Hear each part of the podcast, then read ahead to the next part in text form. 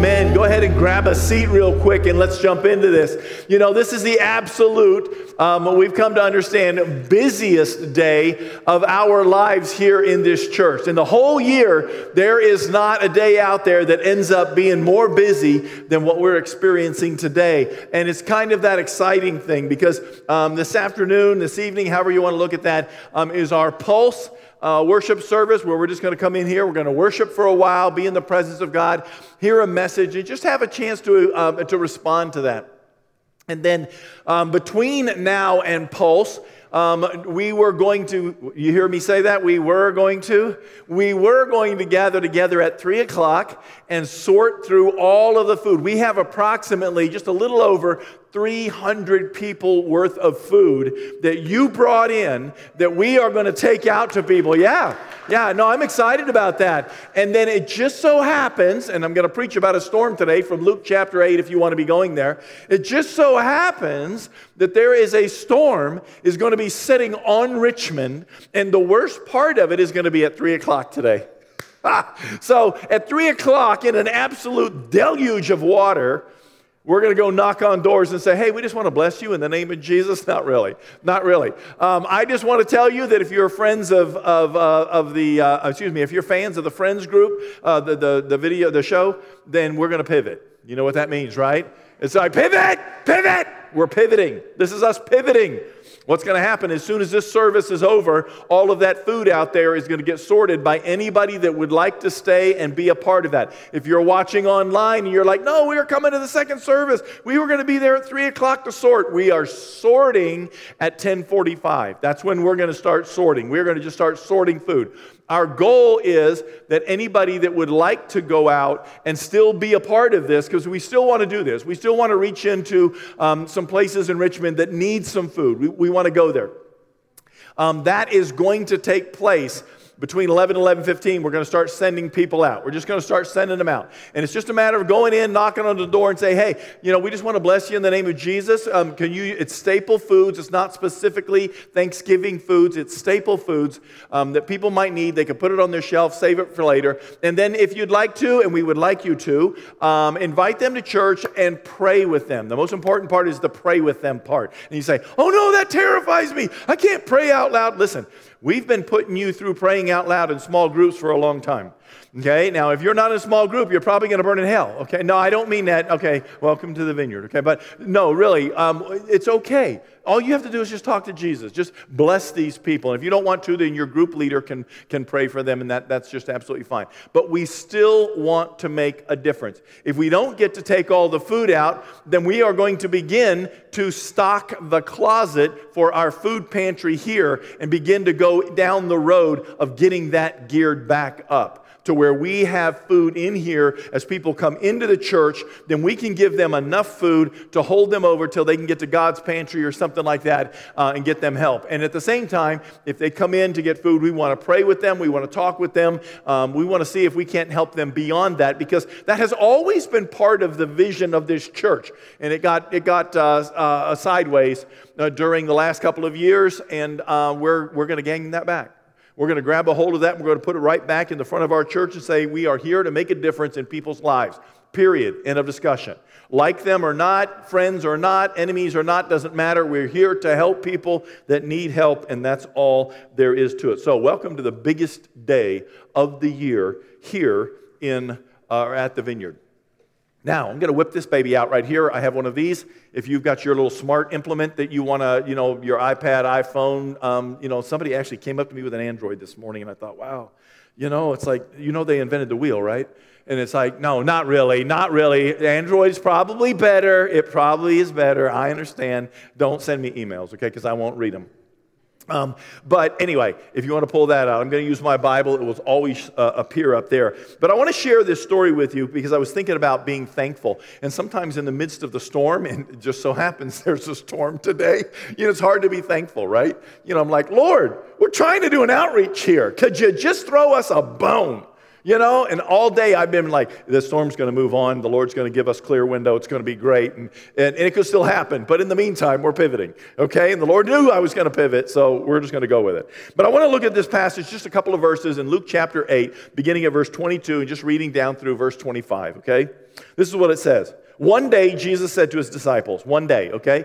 He doesn't put like March 5th or something like that. Luke is just writing to Theophilus. He's trying to say, listen, I need to prove to you that Jesus is the Christ, he is the Son of God. And so this letter from Luke is the letter to Theophilus that's doing just that. And so everything about the letter of Luke is not necessarily chronological, okay? It's vaguely chronological because all of a sudden you'll be um, reading along in Luke and he'll say, oh, yeah, and one day, Jesus did this, but it's right in the, in, the, in the path of what's going on. So one day, Jesus said to his disciples, Let's go to the other side of the lake. So they got into a boat and set out. As they sailed, they were sailing, okay, he fell into a sleep. A squall came down on the lake so that the boat was being swamped and they were in great danger. The disciples went and woke him up and said, Master, Master, we're going to drown. He got up and rebuked the wind and the raging waters. The storm subsided and all was calm. Just like that. Where's your faith? He asked the disciples. In fear and amazement, they asked one another, Who is this? He commands even the winds and the waters, and they obey him. And I just want to stop right there, okay? That's, that's all I'm going to deal with today. That's all I want to look at. But somewhere in here, the Holy Spirit wants to say something to you, so let's just have a prayer, okay? Let's just have a prayer. Father, as we come before you right now, we thank you and we praise you for this day. Uh, we don't know what you're going to do, and we don't know the why fors, God. It could be the prince of the power of the air is just attacking what, what the church was going to be doing today. And God, in the name of Jesus, I just rebuke that weather. I, I rebuke the enemy, and I just command, just get out of here. We don't, we don't have time for you. And in the meantime, God, I pray that you would open up our hearts. I pray that you would settle us down, help us to let go of yesterday. Help us to not, not process tomorrow. God, we're not in tomorrow. We don't know if we're going to have it tomorrow. If you blow the trumpet, we come home. But right now, we just need to be in your presence. And you want to say something to us as individuals. And so I just ask and pray that you would begin to open this up and make it very, very real to us. In Jesus' name we pray this. Amen. All right, so we've got this picture, and it's a picture of Jesus and his disciples. And Jesus just says, Hey, let's, let's go to the other side of the lake. And so they get into a fishing boat. The fishing boat would be approximately, it, it would be most likely 30 feet long. It's approximately 30 feet long, okay? They didn't whip out their craftsman, you know, tape measure and measure it, but that's how big fishing boats were back then. And they had sails, one big sail. If you look it up and you can just Google it and say, hey, fishing boats on the Sea of Galilee in Jesus' day. Boom, up will come a 30 foot fishing boat with one sail in the middle of it, okay? And Jesus, where they were, says, hey, let's go to the other side of this lake. The lake's like uh, eight and a half miles long, about five miles wide, Sea of Galilee, Sea of Gennesaret. Kinnereth, um, uh, it, it's, it's called a whole bunch of things, okay? But they're sailing over to the area of the Gadarenes, Gergesenes, um, Gerasenes, uh, all, all those, okay? It's, again, Roman, Hellenistic, pick a name. Everybody's calling it the same thing, but in their own language. That's what's going on. We're going to sail to the other side. Shouldn't take all day to do it. It's not like they're crossing the Atlantic Ocean. They're just going over there. They're going to head out. It's going to be a good thing. And so that's what they're going to do. But I just wondered because when we look at this thing, Jesus gets in a boat and the first thing he does is he falls asleep. And when I read that, I cannot help but think of my wife and I heading up to see her mom. My wife and I heading to Walmart. I get in the car, I push the button. You know, we don't have keys anymore, right? You, know, you push a button now to start your car. So you get in the car, you push the button to start the car, and my wife, it's like, and she's out. She's sound asleep. I'm driving to Walmart by myself. I'm going to Meijer's all alone with her in the car. It's great. If I'm going to her mom's, then she lays the seat back. And that seems to be the way it is with Jesus. He gets in the boat and he says, All right, push off. We're going over to the Gerasenes, the Gadarenes, whatever you want to call it. He says, and as they push off, Jesus heads to the back of the boat and he goes to sleep. Just goes to sleep. We're just going to sail across the water. It's going to be quiet. It's going to be great. No motor going bum, bum, bum, bum, bum. None of that. It's just a sailboat, 30 foot sailboat. And they're headed across, 12 guys, uh, 13 of them with Jesus in the boat. And that's what's going on. And so, as they head across, the wind begins to kick up, the storm, the waves, everything starts raging. And, and I'm going to be honest with you, I'm not, I'm not understanding, except that he's the Son of God, how he's staying asleep. You know, because if you've ever been in a 30 foot boat that has bounced around on the ocean um, when you were out deep sea fishing or anything like that, uh, the last thing you want to do is close your eyes and go to sleep. That's just not on the list of things to do. Hey, listen, Captain, you got this? I'm going to go in the back. I'm just going to go ahead and lay down for a little while. I'm throwing up over the side of the boat. That's me. Okay? And I know that I'm not normally a deep sea fisherman, so being on the open water like that, you know, it tends to do things to me and stuff. But still, it's bouncing around, going up and down like that, and, and suddenly Jesus is sound asleep, and they think, We're going to die, we're going to die. And that's what's going on. They go and they say, Jesus, listen, you got to wake up. Jesus wakes up and says, Man, where's your faith? And he says, Peace be still, and calms down. And they finish sailing to the other side. And, and they get over there. And the next thing that happens is they get accosted by a demon possessed man. But, you know, that story goes on. It's not what we're looking at today, okay? I began to look at this because I've often wondered how Jesus does what Jesus did. How does he do that? And I love that Jesus says, Hey, I have an idea. Let's go to the other side of the lake. What do you think about that? There's a demon possessed guy over there, and I'm thinking maybe I'm just going to go ahead and heal him up a little bit. It's going to be awesome. Let's just go to the other side of the lake. I often wondered if Jesus didn't say, Hey guys, I got an idea. Let's go down to Jerusalem. I want to push some Pharisees around and just make them really angry. This is going to be awesome. Watch what I do to these religious people. I wonder if Jesus did that. Was there a Dunkin' Donuts on the other side? I mean, just it's like he wakes up, it's breakfast time. He, there, it's like, let's go to the other side of the lake. And it's like, did one of the 12 disciples have a girlfriend over there? Hey, we're going to stop over at her house. All of these things go through my house when I um, get ready for a sermon. And it's mostly because I'm sick. You know, I'm weird that way. It's just like, really? Those are the things you think about when you're thinking about Jesus? Yes. I'm always thinking about what did it really look like? Why did they do that? In my head, Jesus moved three and a half years through ministry, and everything was planned out. Everything was orchestrated, and it's like, yeah, tomorrow we get up, we're going to go down to Bethesda, Bethesda we're going to heal some people, we're going to do this, we're going to do that. Um, hey, and then uh, next week we're going to head over to Jerusalem. They're going to take me up on a hill because they don't like what I say. They're going to try to throw me off, but I'm not going to get thrown off. I'm just going to walk. I mean, in my head, everything is scripted for Jesus, and I learn in this passage that it's not. There are things that are scripted. Being born was scripted. Living his life for 30 years and then ministry for 33 years was scripted. Dying on the cross was scripted. But every single day of every single moment was not scripted. And sometimes we, we kind of think that it is, don't we? It's like, Jesus, how do I stay inside of your will? And we, we want to put one foot in front of the other. And that, that's not what it means to walk with God. The narrow way is still a way, and you can move in the narrow way and still be following Jesus. I was thinking about this and I thought, you know what? They went to bed the night before and had no clue what they were going to do the next day. They had no clue. They went to bed and Jesus didn't say it till the next day when he said, Hey, you know what? Let's go to the other side of the lake. Let's go over there. It's such an insight to how he was doing ministry. Did Jesus just get an idea and say, Here, hold my wine? I got an idea. Let's try that. Let's go to Jerusalem where there's some religious people. No, no. When, you're, when you were a child, what was your idea of pushing the limits? You know, we've heard a lot of jokes about, welcome to Kentucky, here, hold my beer. Uh, I got an idea. It's like, no, no, no, no.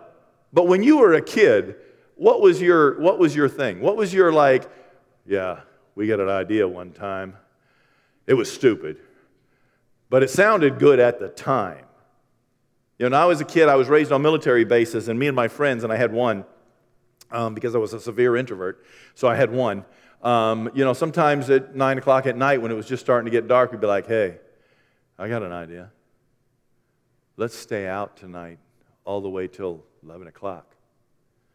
And let's go do something really wild. Let's go steal gas cap lids off of cars. You know, those big round Mustang ones from the 60s and the 70s, you know. Like, we were wild. I was pretty bad back then. I really was. You know? You ever seen a gas cap from a 72 Mustang? Man, it looks like this. Look at that baby. Wouldn't you want that? I don't know what we thought we were going to do with it, hanging around our neck on chains or something. I'm not sure. But man, I, I, could, I scored one of those one time. I just looked it up. That thing's worth $65. You can almost take your whole family to McDonald's for the price of that baby right now. One time we were so wild, I scored a gremlin gas cap. Yeah, for that baby, I could go exercise on the fries. That's right, for my whole family. It's crazy. Listen, I was not a good kid. I was not raised in a Christian home, and Jesus saved me. And listen, if you're from Pease Air Force Base and you had a Mustang and somebody stole the gas cap off it, I'm sorry. Or if that was your gremlin, listen, look me up. I'm in Richmond, Kentucky. I'm sorry. But seriously, I keep expecting somebody to come up and say, Did you steal a gas cap? Yeah, I did. It was terrible. But it always starts with, Hey, I've got an idea, and it doesn't end well. And Jesus said, Hey, let's go to the other side of the lake. And they're like, Okay. And they start sailing. Regardless of what was over there, it was not a long trip, but in the midst of sailing, because they were sailing, a squall came up. And the Greek word for a squall is a windstorm of wind. I don't know if you know what a squall is, but I'm from Maine, okay? And we know what squall means. Squall means this storm came out of nowhere from nothing. It was not projected. We didn't see it happening. It just appeared. It doesn't start. It is just suddenly there. And it's vicious. It's absolutely vicious. It lasts a short period of time. It's incredibly intense. And then it's absolutely gone. If I remember my Max Lucado right, in his book In the Eye of the Storm, which I highly recommend to you, get a hold of it and read it. You're going through a difficult time. I, man, I cannot recommend that book enough. I read that book when my father in law was dying. Um, he was 54 years old. You've heard me say that, but, but it's got, God, how am I going to get through this? And my father in law actually gave me that book. Um, it's called The Eye of the Storm. But this is what he said The mountains on the east, uh, excuse me, the mountains on the west side of the Sea of Galilee are 2,000 feet high. The higher wind comes across from the Mediterranean Sea, sailing over top of the mountains. The, the Sea of Galilee is 700 feet below sea level. So the wind comes across these mountains over top of the Sea of Galilee, and the squall was coming in because it would come in across the Sea of Galilee from the east, and it would hit the mountains. This is all according to Max Lucado. It goes up the mountain, hits the crosswind, and rolls over and, and comes right straight back down into the middle of the lake. Sometimes, Max says, at over 200 miles an hour. So when the scripture says that a squall came up, a windstorm of wind, and it was threatening to swamp the boat, it was being pitched and up and down, and the waves were crazy. Same thing when they were crossing over the night that Jesus walked on the water. This is the picture of what's going on. It's flipping over, it's slamming into the Sea of Galilee, and here are these disciples doing everything they can. And remember, they're not rowing. The disciples are not rowing, they're sailing. They have a sail up. And this wind is destroying this 30 foot sailboat. Now, that's the present situation for the disciples. Who are these 12 guys? Who are they? I was thinking 12 disciples. What was their, what was their career before? Well, Andrew, we know, was a fisherman. Peter was a fisherman. James was a fisherman. John was a fisherman. Philip, Nathaniel, and Thomas were probable fishermen. I'll get to that in a second. Matthew was a tax collector. Nathaniel, the other Nathaniel, is not known. James, the cousin to Jesus, the son of Alphaeus, didn't know his, his uh, career. Simon the Zealot, obviously a political person, his whole goal was to overthrow the Roman Empire um, uh, and, and, create, uh, it says anarchy in my, in my uh, um, um, commentary that I looked up. And then Judas, Judas Iscariot, we really didn't know what his, his career was. Bank robber, I'm not, I'm not sure. Um, but um, we know that he was a thief, but that's all we know about who he is. So there are four fishermen, okay, that we know for a fact were um, fishermen. There's three more that we believe were fishermen because in John chapter 20, 21, when, when they go back to doing what they were doing before Jesus met them, those three guys went back to fishing. That's what they went back to. And so we say, okay, seven out of the 12 were fishermen. They knew the seas, they knew how to sail. They were sailing, not rowing. They were all sitting in the boat. They were away from Jesus. It's like Jesus is at one end, they're at the other end. They're having a talk about the storm. And I love this scripture because it just came up and it was loud and it was sudden and it was destructive. It was opposing like a bully and it was suddenly gone. Very much like a toddler that's not getting its way very much when one of your children goes ballistic and you think, what on earth is, are they doing? They lost their ever loving mind. Are you kidding? Or, as my friend said, he was walking into Walmart one time and he said there was this four year old laying on the floor. The door couldn't close. It kept doing this because there was a four year old laying there just going absolutely nuts because dad did not buy her something at the checkout line. You know, those impulsive buys. That's why Walmart's evil. If they weren't evil, they wouldn't put that at the checkout. They would put it back in the section it belongs in, you know? Instead, they put it right where your kid will make you miserable. And my friend said he walked up and that child was screaming bloody murder, and the dad was going, Do you know what your problem is? He said, and I'm not going to lie, Joe, he said, there was a line forming he said, and I walked up and said, Yeah, I know what her problem is. He said, I think it's you. You need to pick her up and let these people go into Walmart and deal with this over there. And it was like, whoa! Well, this squall is very much like that. You know, there's just suddenly you have a meltdown. And that's the deal. The progression of the story is everybody gets in the boat and Jesus falls asleep. Squall hits the boat, taking on water. You know, somebody once said it's not the, the, the, the, water around the boat that's the problem, it's the water in the boat. That's the problem. And we need to keep that in mind. Then they went, went, they went. They, it's like, hey, go to the other end of the boat and wake Jesus up because yelling's not working. He's sleeping at the other end of the boat. It's only 30 feet. There's no reason to believe that there's a cabin that he's down in.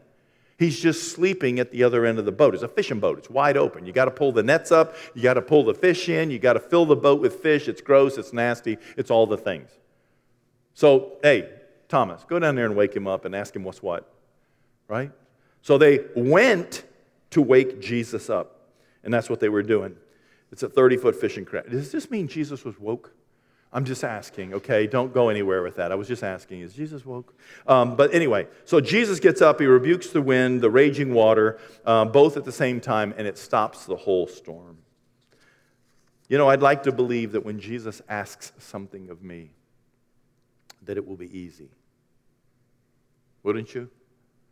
Wouldn't you like to believe that when you surrender your life to Jesus, that it pops up sunshine and roses, lollipops and gumdrops? I'd like to believe that the Lord says, I want you to take all this food to 300 people in Madison County, that He would provide sunshine. I, I would like to believe that, or at least hold the rain off for a little while. But it doesn't always work that way, does it? Just surrendering your life to Jesus does not mean you automatically have an easy life from here on out, because we're still human beings. We still interact with human beings, we still work with human beings. And sometimes listen, let's just be honest, okay? Sometimes we're the problem. Okay? Don't look at me and say, Yes, you are, Pastor Joe. It's like, no, I'm talking about you talk to you. I'll talk to me. Sometimes, honestly, we're the problem. We had a bad day. We had a bad attitude. We were selfish and wanted our own way. We are prideful and looking down our nose at those kind of people. We are the ones doing that. We're the ones swinging back when somebody takes a swing at us. We're the ones saying, God, I said I would follow you. Why isn't it easier than this? Why is it hard? Why? I'd like to believe that, but that's not always the case. So when Jesus asked his disciples to get in the boat, he knows there's a storm coming. I can't help but believe that he does. And he knows they're going to have to deal with it. My commentary says that this is the first miracle in the book of Luke that did not involve human beings as far as like people getting healed. This was Jesus taking control of nature. You ever done that before? You were just in a situation?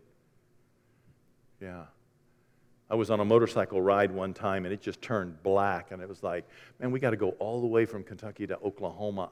I, I, I do not want to put my rain suit on, Lord, really. I don't want to do that.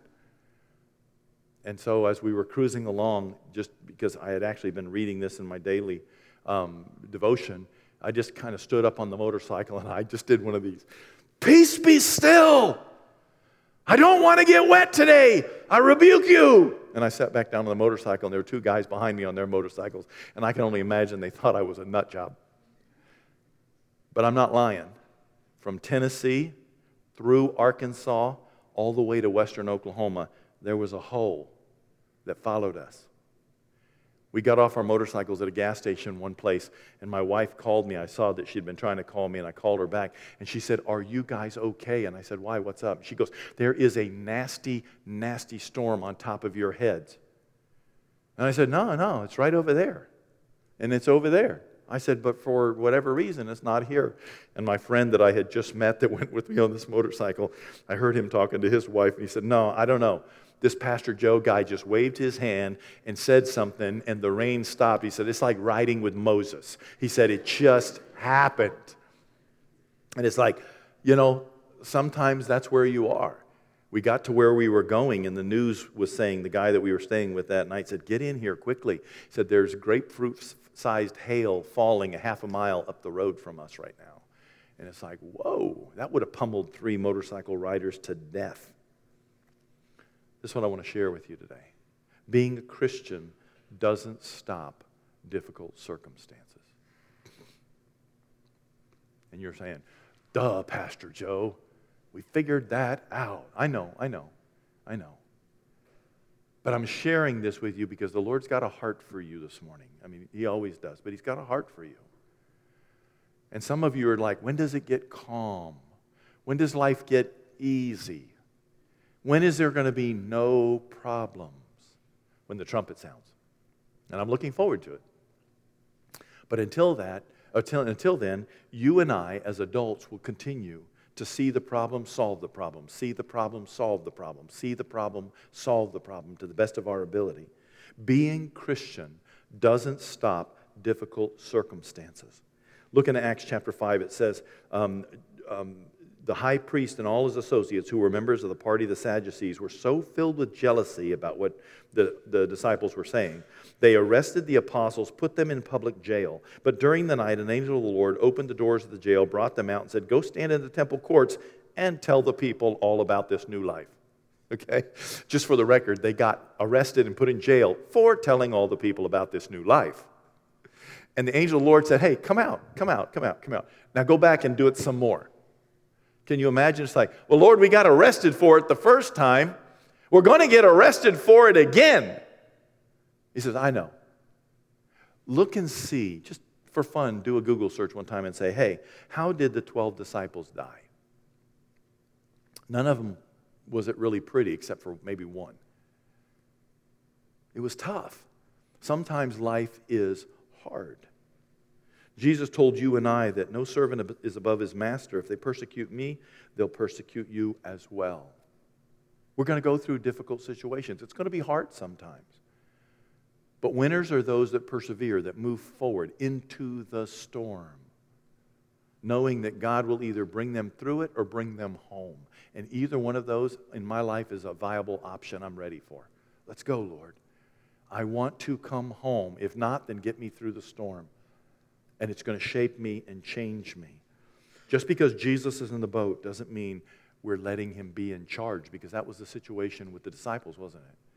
He was in the boat, but he was in the back sleeping. I don't know if they should have gone back there and just slept with him and let the wind carry him. I don't know what he was expecting, but I know that Jesus used it as a, a teaching opportunity to say, Look, I'm, I have control of this as well.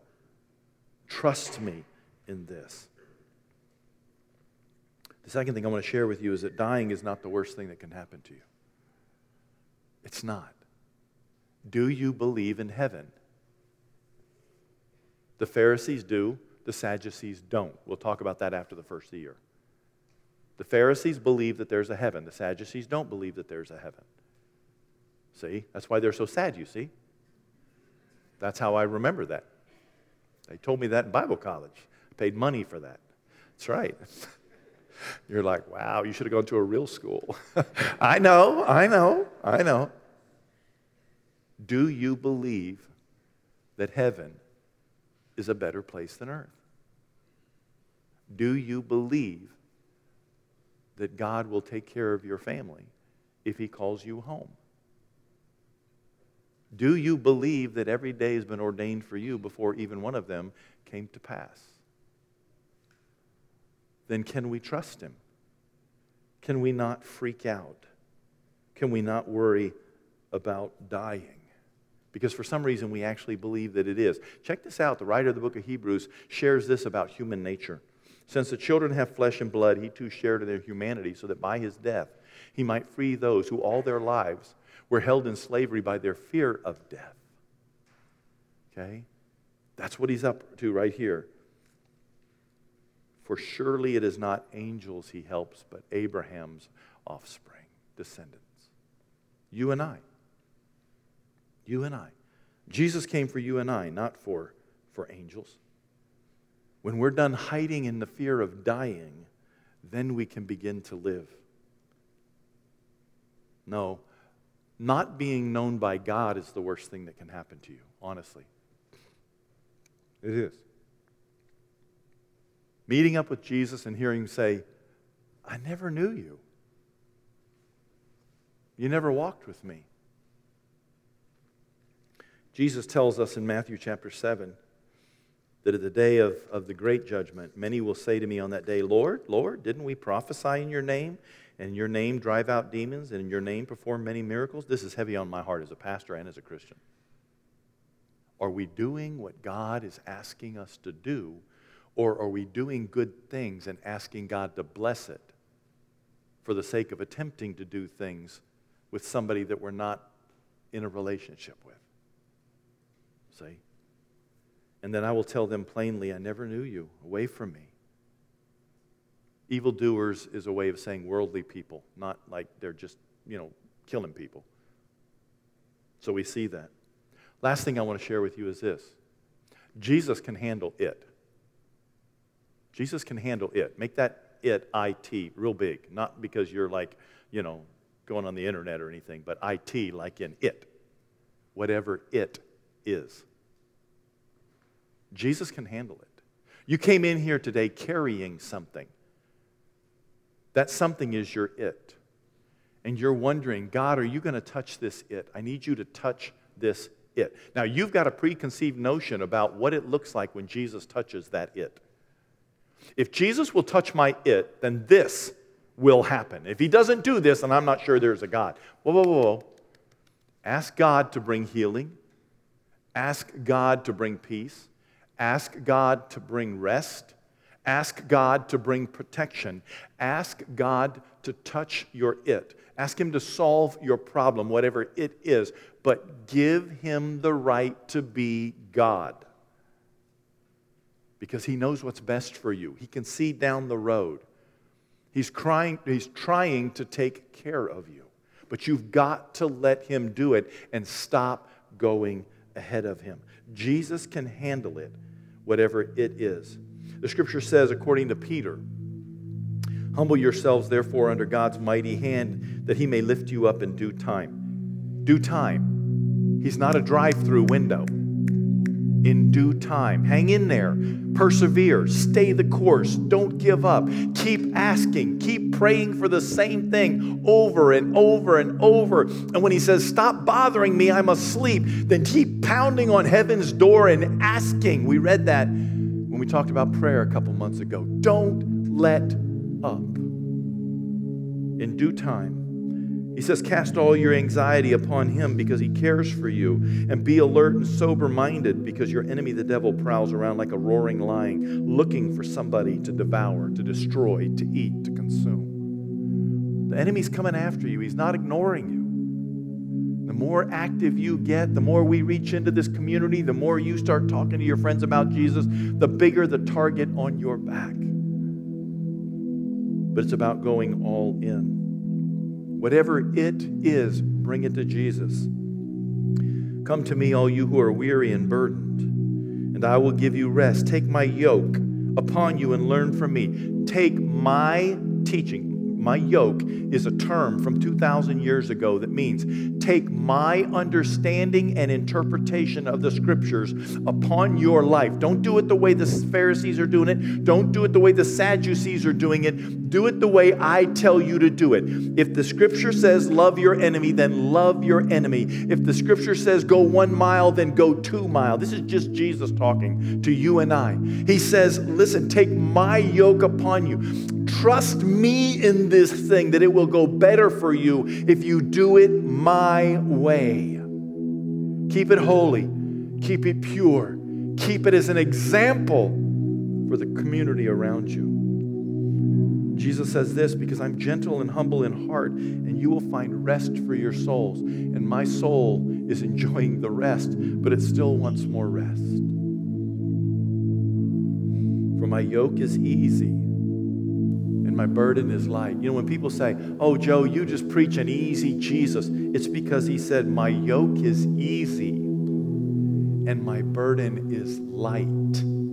I know, but you've got to do this. Nope, that's not what it says. It's Jesus and Jesus only, and let Him transform you. And there needs to be a transformation take place. But let Him do it. Don't get transformed and then come to Jesus.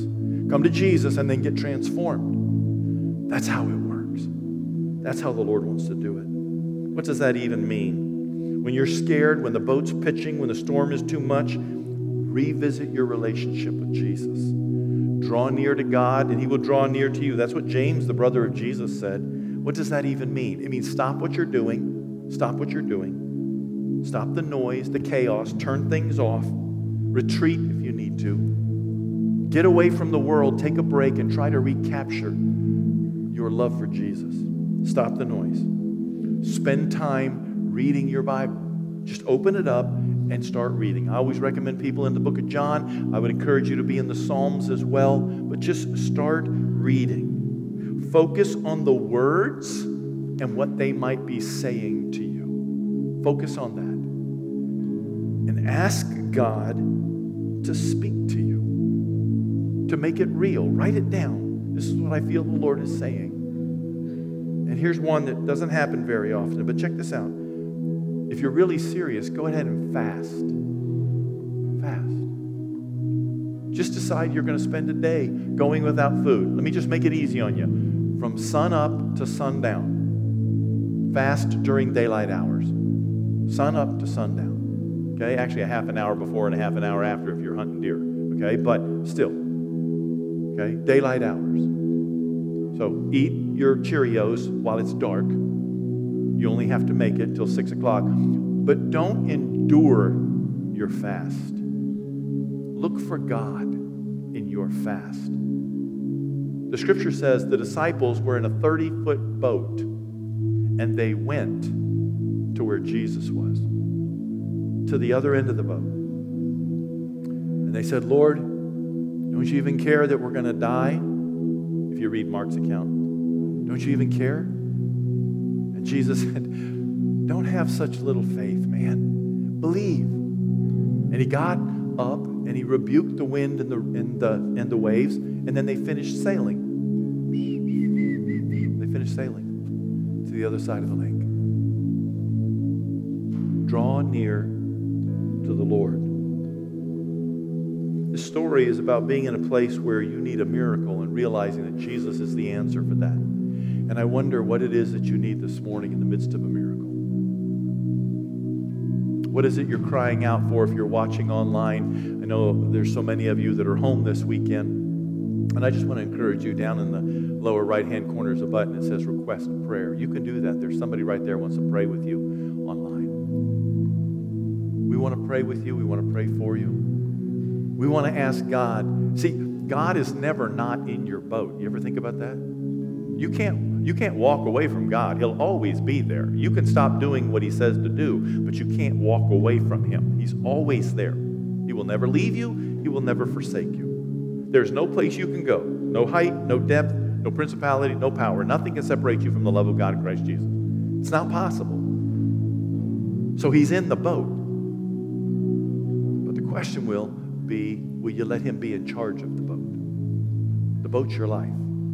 Will you let Jesus be in charge of your boat, of your it, of your thing, of that which you think is going to kill you. These people want to pray for you. I'm going to pray right now. We're going to go into our closing song. But if you're like, yes, Pastor Joe, I needed to hear this. This is my it, and you want your it prayed for. If you're facing something, if you're going through a struggle, if it's a health issue, we still believe in the power of the Holy Spirit to, to heal. And I'd rather keep praying and maybe sooner or later something happens than, than say, no, God didn't do it, so we're not going to do that anymore. No, no, no. Don't let up. Let's pray. Father, as we come before you right now, we thank you for this day. God, I don't understand why things went the way they did today. I don't understand this storm. Once more, in the name of Jesus, I want to re- rebuke that storm, God. But I just ask and pray that you would help us to understand that this storm only comes because of your permissive will. And if that's the case, then we're about to sort these groceries out and take them to people that we might not have seen later on today. And so we just ask and pray that you would bless the hands that brought the food. Bless the hands that are sorting the food. Bless the hands that will take the food. Let us be inconvenienced today, God, by your will and your desire for us to make a difference in somebody else's life because you're leading us and we're not just asking you come before you, Lord, these people, we're all here and we have something going on that feels like we're drowning a little bit. And we just wish you would come and sit down next to us as we come forward, God, we just ask and pray that you would meet us right here in this place right now. In Jesus' name, amen. All right, I want to invite you to your feet as we come into our worship song. These people are up here to pray with you. If you would like to come up here to be prayed for, don't leave without it. Remember, as soon as this is over, we're going to start sorting food, and then uh, we're going to have our teams that are here together go out and start delivering. That'd be great.